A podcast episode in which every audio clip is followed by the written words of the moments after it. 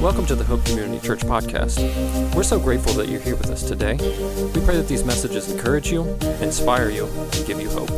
Whether you are in your car, at your house, or your job, we hope you enjoy these messages. We started last week talking about Christmas time. And what Jesus brought in his time is still available for us today. So, I want you stand to your feet. Last time I asked you to stand up till the end. Luke chapter 2. This is a Christmas story. Luke chapter 2, starting in verse 1, we'll read through 14. In those days, a decree went out from Caesar Augustus that all the world should be registered. This was the first registration when Quirinius was governor of Syria, and all went up to be registered, each to his own town. Aren't you glad they mail you the census now? And Joseph also went up from Galilee and from the town of Nazareth to Judea, to the city of David, which is called Bethlehem, because he was of the house and lineage of David, to be registered with Mary, his betrothed, who was with child. And while they were there, the time came for her to give birth, and she gave birth to her firstborn son, and wrapped him in swaddling cloths and laid him in a manger, because there was no place for them in the inn. And in the same region, there were shepherds out in the field keeping watch over their flock by night. An angel of the Lord appeared to them, and the glory of the Lord shone around them, and they were filled with great fear. And the angel said to them, Fear not, for behold, I bring you good news of great joy that will be for all the people. For unto you this day in the city of David a Savior who is Christ the Lord. And this will be a sign for you. You will find a baby wrapped in swaddling cloths lying in a manger. And suddenly there was with the angel a multitude of heavenly hosts praising God and saying, Glory to God in the highest, and on earth peace among those with whom he is pleased. And then I want to read to you Isaiah chapter 9, verse 6. We read this last week, just one verse. For to us a child is born, to us a son is given, and the government shall be upon his shoulders, and his name shall be called Wonderful Counselor, Mighty God, Everlasting Father, Prince of Peace. Father, we thank you today.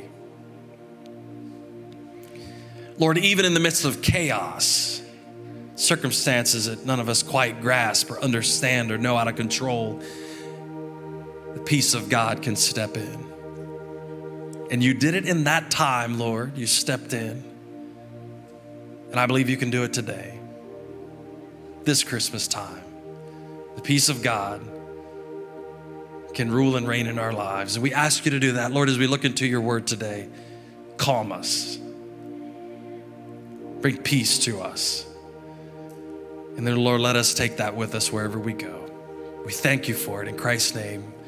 And everybody said, Amen and amen. You may be seated. Jesus was born. Angels were dispatched to a group of shepherds. Now remember, Jesus' birth was a bit scandalous for Joseph and Mary. Angel had come to Mary and told her she was going to be pregnant by the Holy Spirit. And um, I do think it's fortunate that Mary didn't have a doctor she was constantly going to because that would have been hard to explain to the doctor. It's hard to explain to her family. It was hard to, for her to explain to Joseph. Joseph, being a good guy, decided not to disgrace her publicly, but was just going to put her away privately and divorce her. And, and um, the angel got to Joseph and convinced him otherwise. It seems crazy to me that on the verge of having a baby that you would pack up your family and walk to another city pretty long distance away just to be counted in a census. Um, some of us get jury duty and we're like, oh, we can't manage it. Joseph's packing up his pregnant, pregnant wife, betrothed, pregnant uh, to be wife, and saying, Hey, we're going to go down to Bethlehem because we got to be counted. And they get there. Of course, the place is packed. And they settle for the, for the place that they can get. Mary ends up having the baby, and they wrap him up with what they have, and they put him in a manger, feeding trough. That was a sign to some shepherds who were out in the field watching their flocks, and, um, and the angels came to them and scared the life out of them. And the last thing they say is peace on earth to whom he is pleased, to those he is pleased. I think that's important. Glory to God in the highest, and on earth peace among those with whom he is pleased. Isaiah called him wonderful counselor, mighty God, everlasting Father. He's the prince of peace. Jesus at that time brought peace into the world. He was the peace that was coming into the world. And I believe he's doing that even today. But I want to make sure you understand something. This wasn't, um, Jesus wasn't a dictator. He didn't, he didn't, he wasn't born. And then when he started his earthly ministry at 33, he didn't say, I mandate by decree that everybody shall be in peace. He didn't muster up an army to enforce peace, which is ironic that that happens. He brought the opportunity for peace, and that's different than having peace. The opportunity for peace and actually having peace are two different things. Everybody understand that? So you can have the opportunity for peace, but if you don't take advantage of it, you might not get it. So, what Jesus did is he didn't come and enforce peace and say, everybody has to be peaceful now. He came with the opportunity for you to be peaceful. He came for the opportunity for everybody at that time to be peaceful. He didn't come into a, a peaceful world. The earth wasn't peaceful when Jesus arrived, it was in chaos, just like it is now. You know what hasn't changed? Whenever you put a lot of people in the same place, chaos erupts. Sooner or later, it becomes unpeaceful, doesn't it?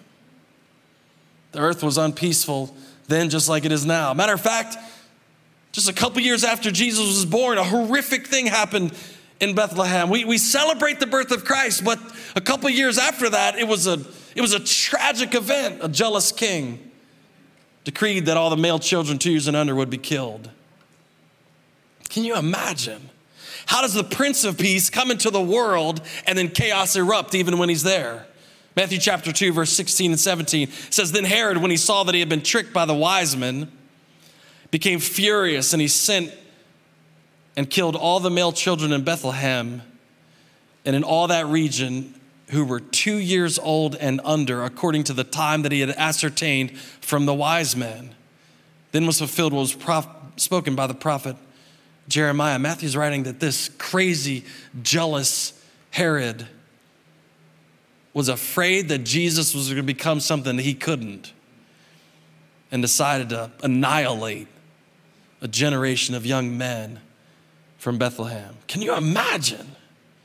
The Prince of Peace comes into the world, he's born, and the very town he's born in experiences chaos. So there's an opportunity for peace, and then there's then there's actually receiving the peace, and those are two very different things. Jesus comes to give you the opportunity for peace. He's not gonna mandate it in your life. He's not gonna force you to be peaceful. He's not gonna, he's not gonna say, What? No, no, you you have to be peaceful today. But every day you wake up with the opportunity to do just that. Couple things that he did that was super important. We have to remember the reason. We're gonna talk about this next week as well. We're gonna expand on this thing next week about salvation. Jesus came to give you peace, but it wasn't necessarily peace on earth that he was 100% where it was peace with God. You have to remember why Jesus came.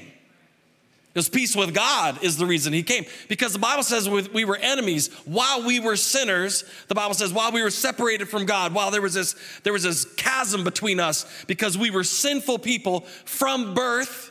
Come on. If you ever had any kids, you know as soon as they come out, sinful. I mean, let's be honest, when did your kids start lying to you? Like two or three, right? He was in them already. You didn't have to teach them how to lie. You're just like, I caught him lying. The devil's already here. We were separated from God. Romans 5 1. Paul writes this, therefore, since we have been justified by faith, we have peace with God through our Lord Jesus. So watch this. We have been made right with God because of Jesus Christ. Did you hear me? We've been made right with God. Not a little bit right, not, not, he didn't say it was a process of justifying us. He didn't say, well, you're almost justified. He didn't say you're justified a little bit, but you could use a little more. No, he said, now that we have been justified, have been, period. When Jesus went to the cross, he said this, as it is finished, over, done. Nobody else has to do anything else to affect this. This is all encompassing. It covers all the bases, checks all the boxes. When you needed to be justified with God, Jesus did that. Period. You're not gonna, you're not gonna wake up tomorrow and be super, super good and add anything to it. You can't be any more justified than if you are saved today. You can't be any more justified by being saved another 30 years. If you're justified, if you're made right, you're right. That's exciting, isn't it? So, what he did was, he said, Okay, you're justified with God. Now that means you're at peace with God. Now there's no more warring between you. There's no more conflict between you and God. There's no more dispute. You're right with God. That's an exciting place to be. That's a confidence builder. I might not be right with you, but I'm right with God. And God's with me. So the first service, the, when you're justified, uh, can, I, can I speak to, if you would let me a little bit, to some of my Baptist friends who might be coming to church here? Don't raise your hand. And then some of my Pentecostal friends that might be coming to church here. I don't know why I did this side and that side. It's really not that way. Okay, so I grew up in a Pentecostal church where you could lose your salvation by thinking about cussing. Anybody else grew up in a church like that?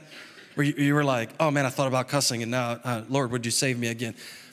Listen, that's not what Paul wasn't talking about. Just, he said, you have been justified. He didn't say you were on thin ice when you were justified. He said he saved you. You are at peace with God. He didn't say it, it's, it's so dangerous when you, when, you, when you sin, you ruin that peace with God. No, no, no. Jesus justified us knowing that we would sin moving forward, he still justified us. So he, he made, he made atonement for our sin that we had committed before we met him, and then all the sin we would sin after we met him. if you knew how bad your husband would have been before you married him,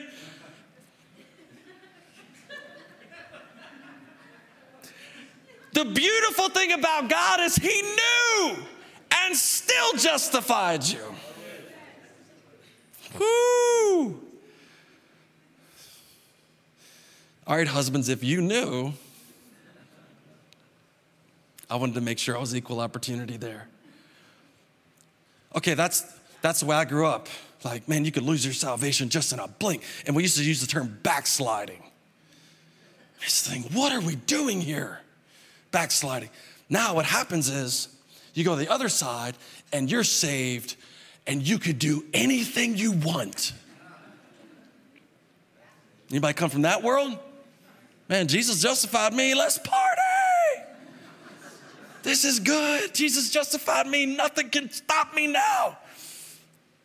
Paul says, Should we go on sinning that grace may abound? No, no, no, no, no. That we turn the justification of Christ into cheap, a, a, cheap commodity if we live that way. No, Paul says that you've been justified, made right with God because of Jesus Christ, and now you're at peace with God. That's nothing to be afraid of, and it's nothing to take lightly. We have been made right with our Savior, with God Himself, who sent Jesus. So that changes things. We're at peace with God now. We're at peace. Look at your neighbor and say, I'm at peace with God now, even if I'm not with you. Look the other way. Don't, don't use your first instinct. I'm at peace with God, even when I'm not with you. Because this is so important. I need you to understand it's so important. Jesus brought the opportunity for peace because Jesus didn't demand your circumstances be peaceful.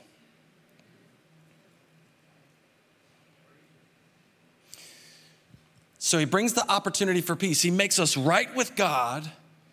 Peace in our lives comes from being found in Christ. What does it say? Glory to God in the highest and on earth, among peace among those whom with he is pleased. If he's justified you, he's pleased with you. So, peace to those with whom he is pleased. Okay, he didn't say, let all those who I am pleased with have peaceful circumstances. Hmm. He didn't say, the world will now be peaceful because I'm here. He said, if you've been justified, you are at peace now with God. Okay. So he gives us the opportunity to be at peace with God, and that peace with God stops us from what I'm calling the yo yo effect. He gives the opportunity for you to jump out of the yo yo effect. Watch this. Okay. I'm gonna just go out on a limb and say, in today's world, 85, 90% of people's happiness is, is connected directly to their circumstances. Amen? So, if you wake up tomorrow and tomorrow goes the way you anticipated tomorrow to go, you're gonna be like, I'll say, How was your day? Say, man, it was a good day, man. Everybody did exactly what I wanted. Oh man, it couldn't have gotten any better. I woke up, it was perfect. Nobody, I was just perfect. I got to work, everybody did what I told them. I'm not even in charge.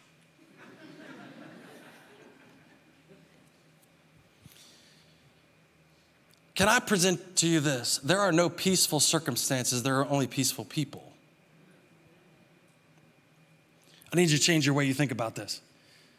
God didn't say he was bringing peaceful circumstances, he said the Prince of Peace was coming into the circumstance. It was a chaotic world. God didn't clean up the world before Jesus came. Even after Jesus came, people were killing each other.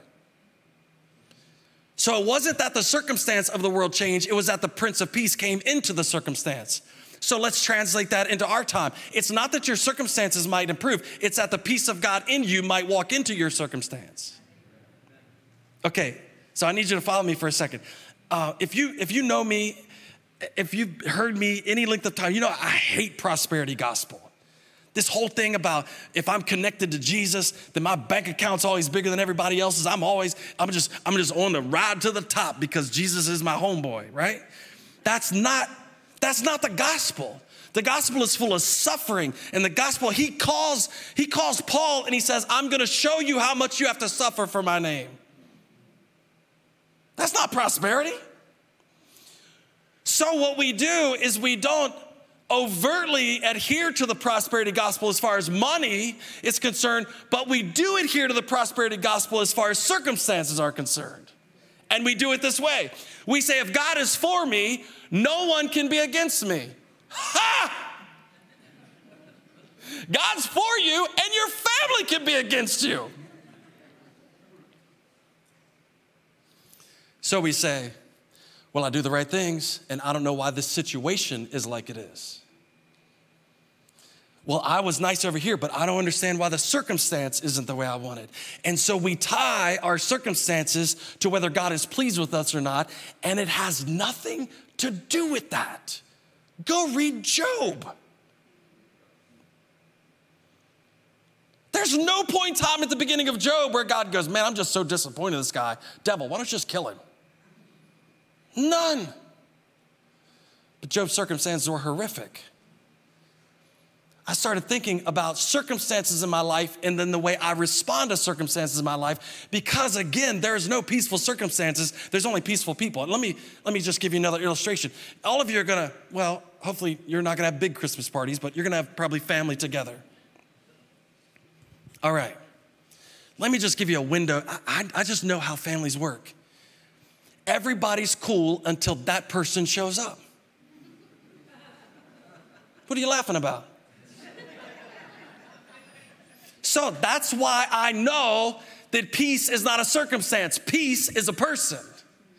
Because you can have a great circumstance and everything's fine, and then the enemy of peace, who you might happen to be related to, walks in the living room. You're like, we had a peaceful circumstance. What happened? The circumstance didn't change, the person did. The wrong person walked in the door. So peace, peace isn't just like everything's fine. It's it's people. And so what happens is we all know who they are. Well, the Jones family's getting together. I like to, all of our kids are living in the house again.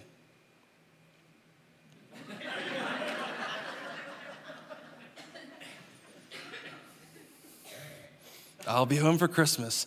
Never thought it would really be true, but they're all back from college and it's, oh no, it's great. But we're different people now. I like it quiet still. I don't like a loud house. I like a house where sometimes nobody says anything.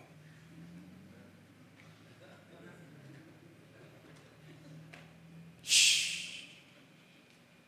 And the peace of God that passes all understanding will guard this 15 minutes in my life.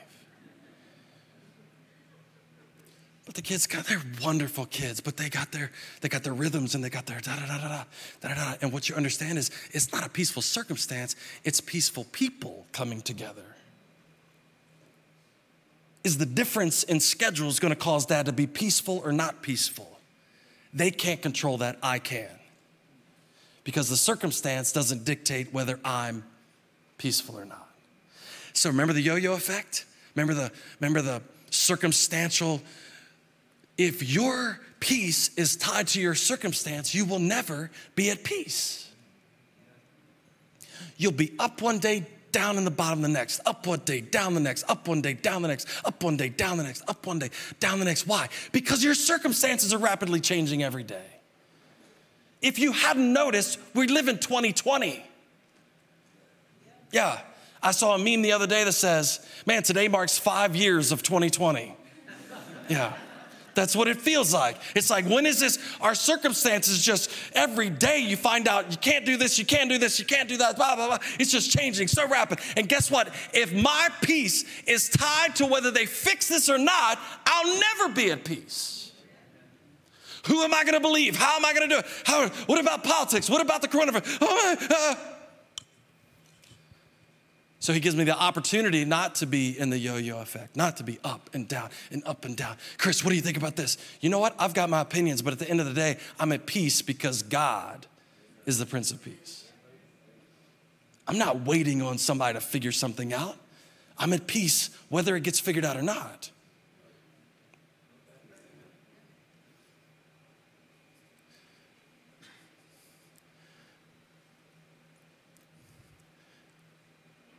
We could put we could put a whole industry out of work if the church could figure out how to harness the peace of God. L- let, me, let me say this I have been to psychologists. Yeah. Yeah, I've been. Yeah. I talked to them. I want their advice. The Bible says wisdom in the counsel of many. It's good to sit down and talk to people. It's good to sit down and get another perspective. But the peace that God is offering us passes all understanding. If you're going, I'm not telling you to stop. But I'm saying was sometimes the peace of God doesn't make sense in my circumstance. And nobody, no matter how much I talk it out, it will never make sense in my circumstance. All I can rely on is that God has justified me with Himself. And he's given me the opportunity to have peace no matter what else is going around me.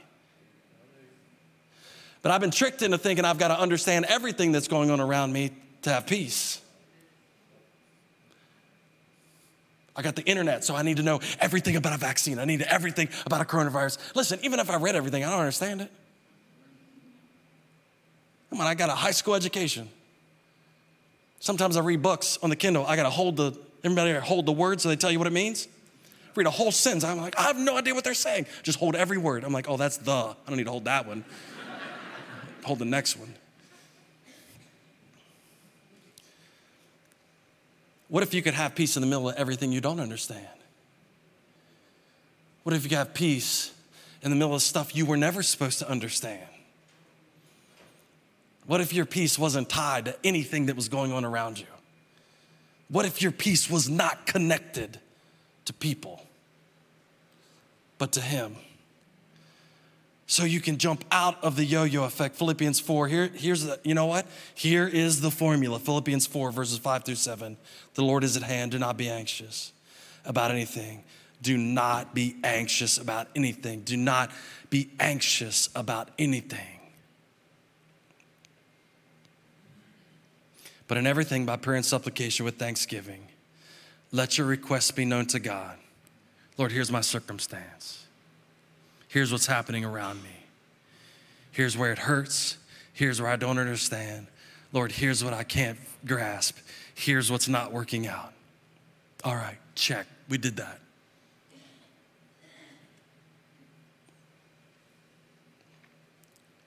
Now, verse 7.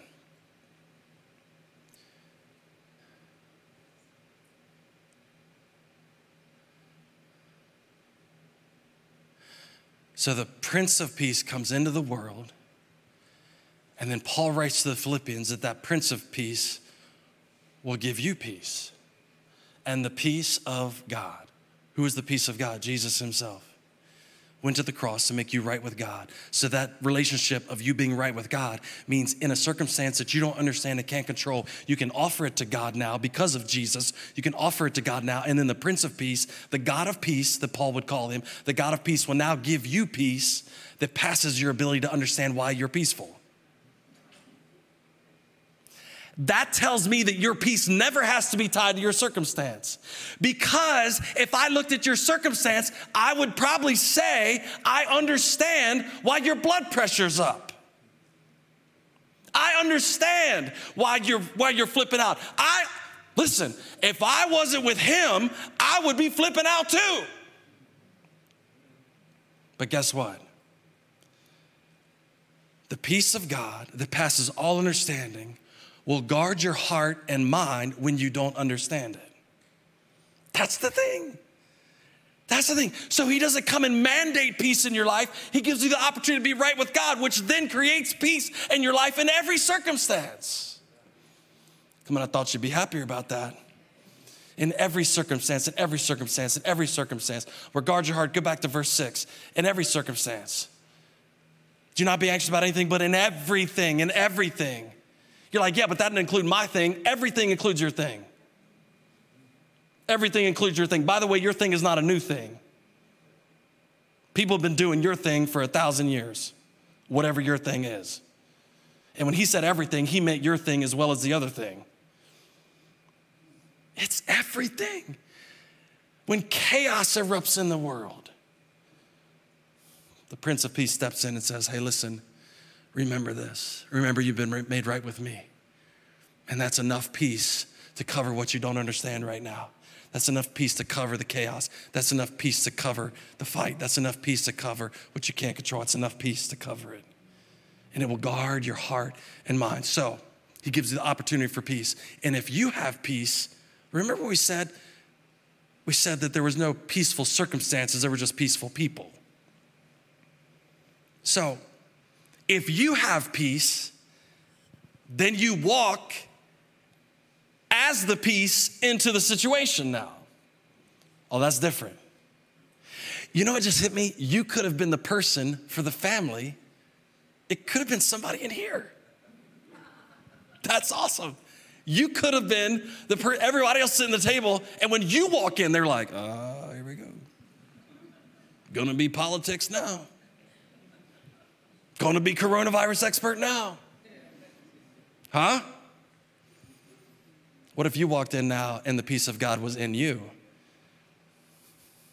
Because now, if the peace of God is in us, He gives us the opportunity to walk into the circumstance and be the peace in the circumstance. Now it's totally different. Now we're not just asking for peace in us. Now the peace in us is being transferred to other people. Because God never puts anything in you that He doesn't expect to come out. Did you hear that? God never puts anything in you that He doesn't expect to come out. So here's what I know: if you plant a plant in a pot and the pot ends up being too small, the pot, ha- the plant has to come out, right? Well, I can guarantee you what God has put in you is too is too big for you to hold on to it forever. So God puts the peace in you, so it's designed not to just stay in you. It's like, oh man, I don't care what's going on. No, it's designed to walk in and that peace come out into every circumstance. So watch this. Jesus in us brings peace to others. Romans chapter 12, verse 14 through 21 Bless those who persecute you. You're like, he's on to that thing again. Bless those who persecute. Bless and do not curse them. Rejoice with those who rejoice. Weep with those who weep. Live in harmony with one another. Do not be haughty, but associate with the lowly. Never be wise in your own sight. Repay no one for evil for evil, but give thought to those to do what is honorable in the sight of all. This is my favorite one, verse 18. If possible, so far as it depends on you, live, in, live peaceably with all. Okay, watch this. I love, I love this because we've messed this whole verse up. Um, you, heard, have you ever heard the saying, hit me once, shame on you, hit me twice, shame on me? Yeah. Oh, I I'm gonna turn the cheek once and then you're getting it. In Jesus' name. Yeah. Yeah, I ain't walking in with two black eyes. I'll get one for Jesus. The next one, you better hope the devil ain't standing on my right shoulder because I'm right handed. You know what I'm saying? Um,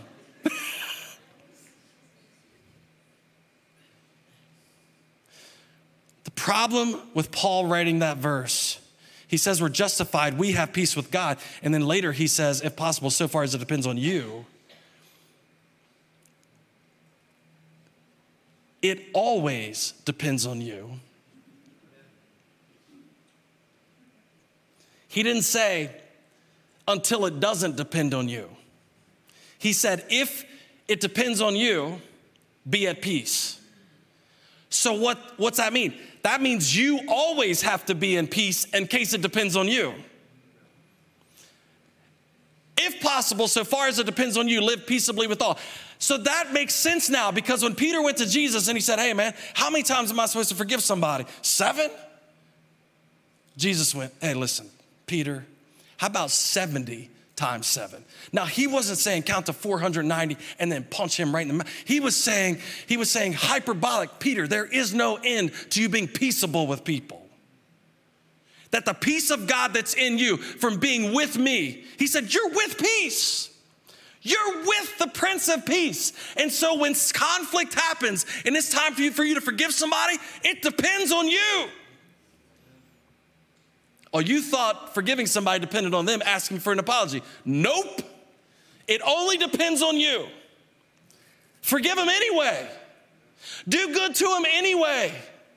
If they persecute you, bless them anyway. Buy them some really nice Christmas gift and then shove it in their face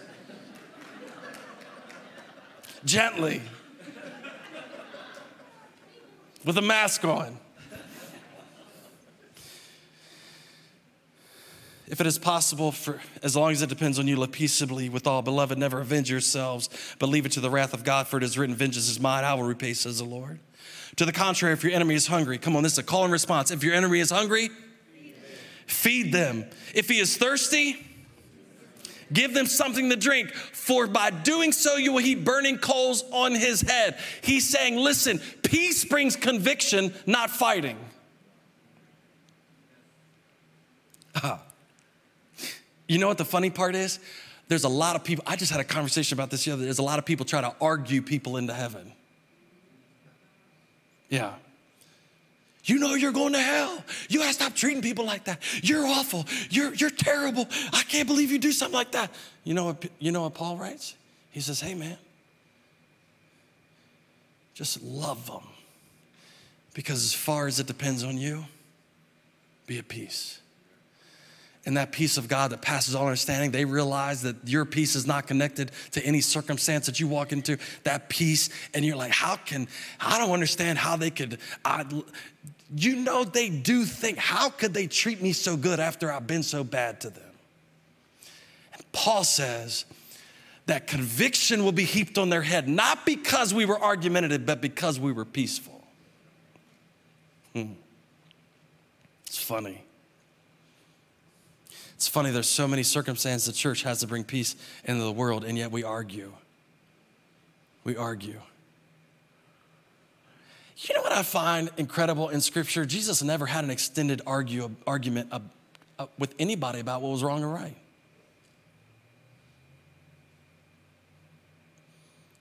There's these little teeny snippets. Jesus would say, The kingdom of heaven is like this. Yep. Never sat at a dinner table and just argued with somebody till they got up and then went, Well, that's what the gospel says. Now he blessed people. Jesus was born in peace. It was peaceful in that manger. when he went to the cross, he went to the cross in peace. There's two criminals on either side of him. Bible says spewing out hatred toward the people that were crucifying him. And Jesus hung up on the same cross and said, Father, just forgive them. Matter of fact, when he chose to be resurrected, it was in the peaceful break of dawn with nobody around. Matter of fact, the angel knocked out the guards so there'd be peace. I just wonder if our chaotic circumstance today isn't right for the church to be peaceful. If God came to bring peace into your life, not circumstances, but real peace that doesn't depend on circumstances, and then gave us the golden opportunity this Christmas to walk into a chaotic world and bring that peace with us. Let me read you a story. Let me read you a story about during the American Civil War, Fredericksburg, Virginia, December 1862. If there's any Civil War buffs in here, I love these stories. The lopsided battle, the Union Army suffered 12,653 casualties compared to the Confederates' Army, 5,377. And one day, between 6,000 and 8,000 Union soldiers fell in numerous yet ridiculous frontal assaults that gained nothing. Wounded and dying Union soldiers were begging for aid and water. A Confederate sergeant, the Confederates were winning this battle, listen to me. Confederate Sergeant Richard Kirkland had seen enough. He approached his commanding general and said he couldn't bear to hear the pitiful cries of Union soldiers and requested permission to go out into the open and give the wounded enemy troopers some water.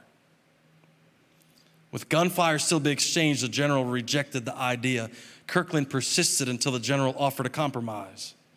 Kirkland could give water to the enemy soldiers, but not under a white flag of surrender. They were winning. Kirkland said the general would have to trust in God to protect him.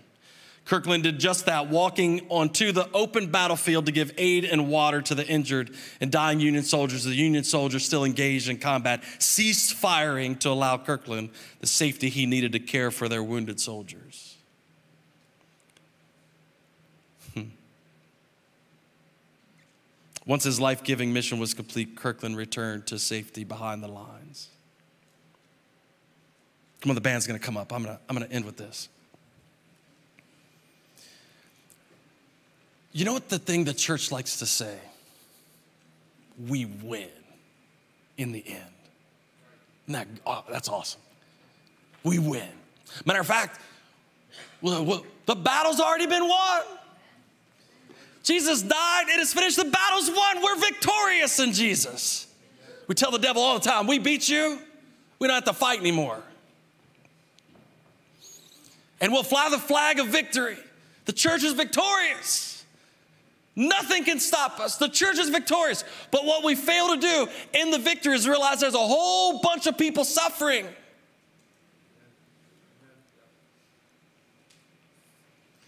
You said there was one side winning that day overwhelmingly, but it was a side that was winning that decided to go out and have compassion on the ones that were losing. I'm gonna tell you something. We live in an era where I believe there's a, there's a biblical, sensical thing to do with politics, with, every, with everything.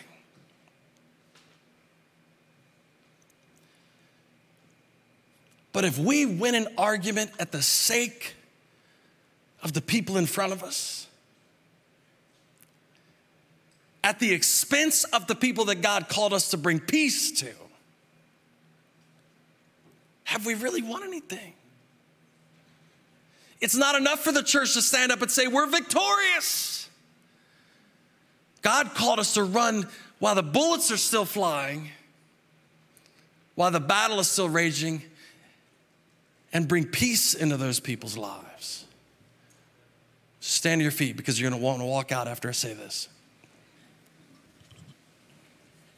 Listen to me. Listen, if you're online, listen to me. This is all over the country right now. There's political upheaval and turmoil. like many of you have never experienced. It's not that it hasn't experienced, but there's many people living today that have never experienced anything like this before.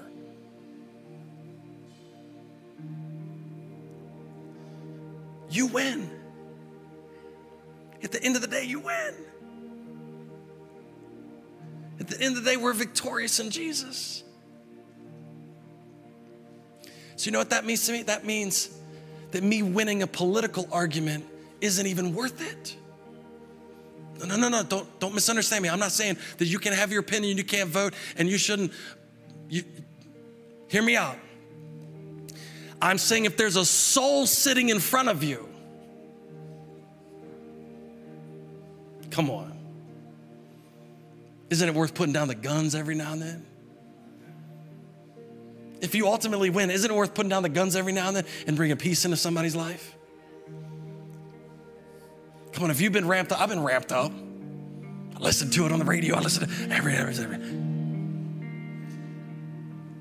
Mask, no mask. Vaccine, no vaccine. Isn't it worth at Christmas time just to put the guns down every now and then and just bring peace into somebody's life? Isn't it worth it? Because here's my fear at the end of the day, the church wins. We didn't have to fight for it, He won the battle for us. So if while we're here, we fight for something we've already won, we end up killing people we didn't need to kill. Come on. So my thing is, as far as it depends on me, I'm gonna be at peace with people who think differently.